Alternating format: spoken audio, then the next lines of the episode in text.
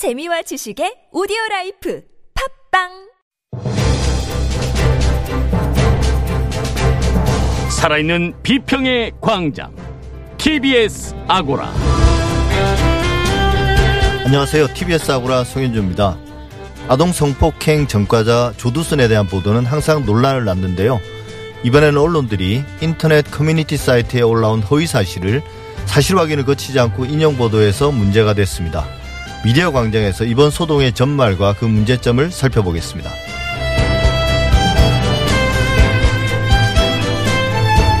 보궐선거가 야당의 압승으로 마무리됐습니다.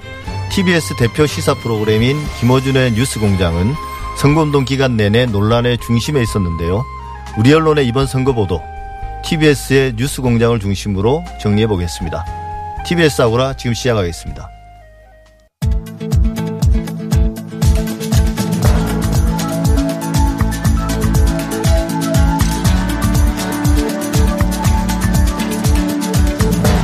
미디어 브리핑 금준경 미디어 오늘 기자 나와 있습니다. 어서 오세요. 네, 안녕하세요. 네, 선거기사 심의위원회가 정부 여당을 비난하고 야권 단일화를 촉구하는 광고를 게재한 4개 신문사에 주의 조치했다는 소식이 있습니다. 네, 맞습니다. 선거 기간에 선거 관련 기사에 대해 심의하는 선거기사 심의위원회라는 기구가 있습니다.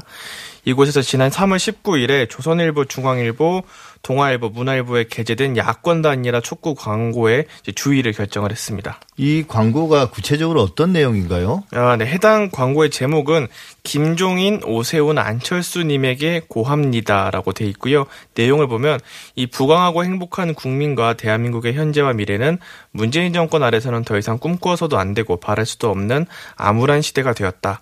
정권의 교체만이 지금의 암울한 시대를 살아가는 국민들의 유일한 희망만 남아있는 중요한 시기다. 이번 단일화는 내년에 정권 교체가 보이는 중요한 일이라고 하면서 김종인이 희생해서 오세훈이 희생해서 안철수가 희생해서 국민들을 살려주십시오라고 촉구하는 내용입니다. 이 선거기사 심의위원회 이들 신문에 대해서 특정 후보자의 성명을 거론한 채 특정 정당이나 특정 후보자에 대해 지지나 반대를 유도하는 후보 단일화에 대한 개인의 입장을 담은 광고라고 하면서 이런 광고는 공직선거법상 위반으로 판단이 되며 해당 후보자 및 여타 후보자에게 유리 또는 불리한 영향을 미칠 수 있다는 우려가 있다고 밝히면서 제재를 했고요.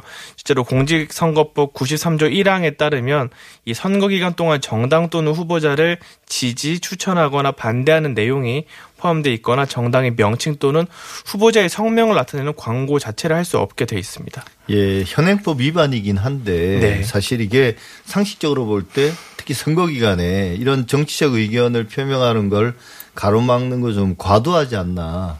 그러다 보니까 실제로 제재를 해도 뭐 과도한 처벌을 하기도 힘들지 않습니까? 맞습니다. 사실 어, 명백한 법 위반일 경우에 보통 좀 더 강경한 제재가 나오는데 이제 주의를 주거나 이제 높아도 경고를 하고 그치는 경우가 많은데요.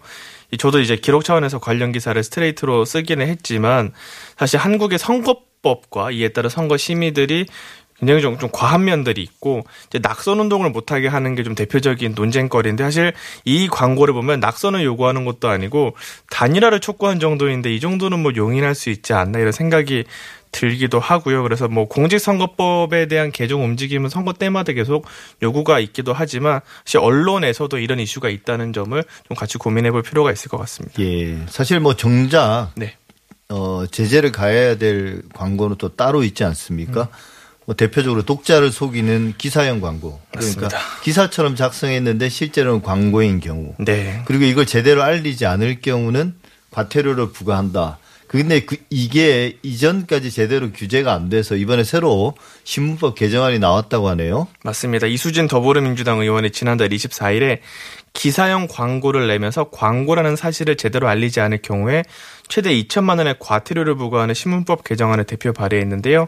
이수진 의원은 제안 이유를 통해서 현행법은 신문과 인터넷 신문의 편집인 및 인터넷 뉴스 서비스의 기사 배열 책임자, 이제 포털을 말하죠. 그러니까 신문, 인터넷 신문 포털의 경우에는 독자가 기사와 광고를 혼동하지 않도록 명확하게 구분해 편집하도록 규정하고 있으나 이에 대한 제재 규정이 없어서 매년 기사형 광고가 성행하고 있다라고 지적을 했습니다. 참고로 이제 잡지 등 정기 간행물에 따르면 이 관련법에 따르면 편집인은 독자가 기사와 광고를 혼동하지 않도록 구분해야 되고 이를 위반하면 천만 원 이하의 과태료를 부과하도록 규정하고 있습니다. 그래서 참고로 이제 앞서 공정거래위원회 산하의 소, 한국소비자원에서 지난해 4월 1일부터 14일까지 보름 동안 언론사 이제 64곳을 대상으로 조사를 해봤, 해봤더니 이 법 위반으로 볼 수 있는 기사형 광고가 1159건으로 나타나기도 했고요. 당시 설문조사를 하기도 했었는데 응답자의 85.2%가 기사형 광고를 읽어본 적이 있는 것으로 나타났고 이 가운데 64.4%가 기사형 광고를 기사로 오인한 적이 있다라고 응답하기도 했습니다. 예, 이게 90년대 스포츠 신문에서부터 이런 기사형 광고들이 많이 나왔고 주로 내용은 이제 부동산 네. 광고였습니다. 근데 그 당시에 처음 나올 때도 위에 조그맣게 전면 광고 이런 식으로 음. 해서 실제로 이제 어, 잘 구분은 안 되긴 했어요. 근데 이제 과거에 이런 기사형 광고에 대한 과태료 조항이 원래는 있었다면서요? 네, 맞습니다. 이제 원래는 지금 잡지에만 남아있고 신문에는 안 남아있는 게 좀 이상하게 보일 수가 있는데 원래는 잡지와 비슷한 조항이 신문에도 있었고요. 기존의 신문법에는 기사형 광고에 최대 2천만 원까지 과태료를 물리는 처벌 조항이 있었는데 이걸 추적해보면 이명박 정부 시절이던 2009년에 한나라당이 신문방송 겸용을 위해서 신문법을 통과시키는 과정에서 이 조항이 사라졌습니다. 그러니까 네. 사실 이 법은 2009년도 신문법 조항은 결국 종편을 허가해 주기 위한 네. 법 개정이었는데요. 그때 함께 사라졌다는 거죠. 네, 맞습니다. 이 사실을 좀 뒤늦게 밝혀지기도 했는데요. 이제 당시 개정안을 발의한 국회의원이 12명인데 한성교 의원의 대표 발의를 했고 이 중에 12명 중 8명이 언론인 출신이었고 신문기자 출신도 진성호 의원 등을 포함해서 5명이 있었다고 합니다. 그래서 이후에는 시민사회를 중심으로 이게 신문업계의 요구가 반영된 결과가 아니냐라고 좀 의심을 하고 있는 상황입니다. 충분히 뭐 의심할 만합니다. 그러니까 그 와중에 이렇게 네. 꼼꼼하게 어, 자기들의 요구를 어, 관철했네요. 네, 맞습니다. 근데 이제 요즘은 그 기사형 광고가 혹은 이제 기사형 광고로 의심되는 광고가 신문 포털 등에 정말 많은데요. 그 새로운 유형의 기사형 광고들도 계속 나타나고 있다고 그러더라고요. 네, 맞습니다. 요즘은 또 포털을 통해서 뉴스가 유통이 되다 보니까 포털에서 관련 기사들이 계속 나오는데요. 특히 포털 제휴 언론사들이 언론 홍보 대행사를 통해서 돈을 받고 기사로 실어주는 경우가 많습니다. 저희한테도 가끔 제안서가 오기도 하는데요. 이와 관련해서 이제 포털 뉴스 제휴를 심사하는 뉴스 제휴 평가 위원회라는 독립 기구가 있는데 여기서 기사로 위장한 광고라는 조항을 만들어서 제재를 하고 있습니다. 근데 제재를 시작하다 보니까 이제 새로운 변칙 대응들이 또 나타나기 시작을 했는데요. 최근에 저희가 포털에서 올라간 광고성 기사가 계속 지워지고 있다 이런 제보를 받았는데요.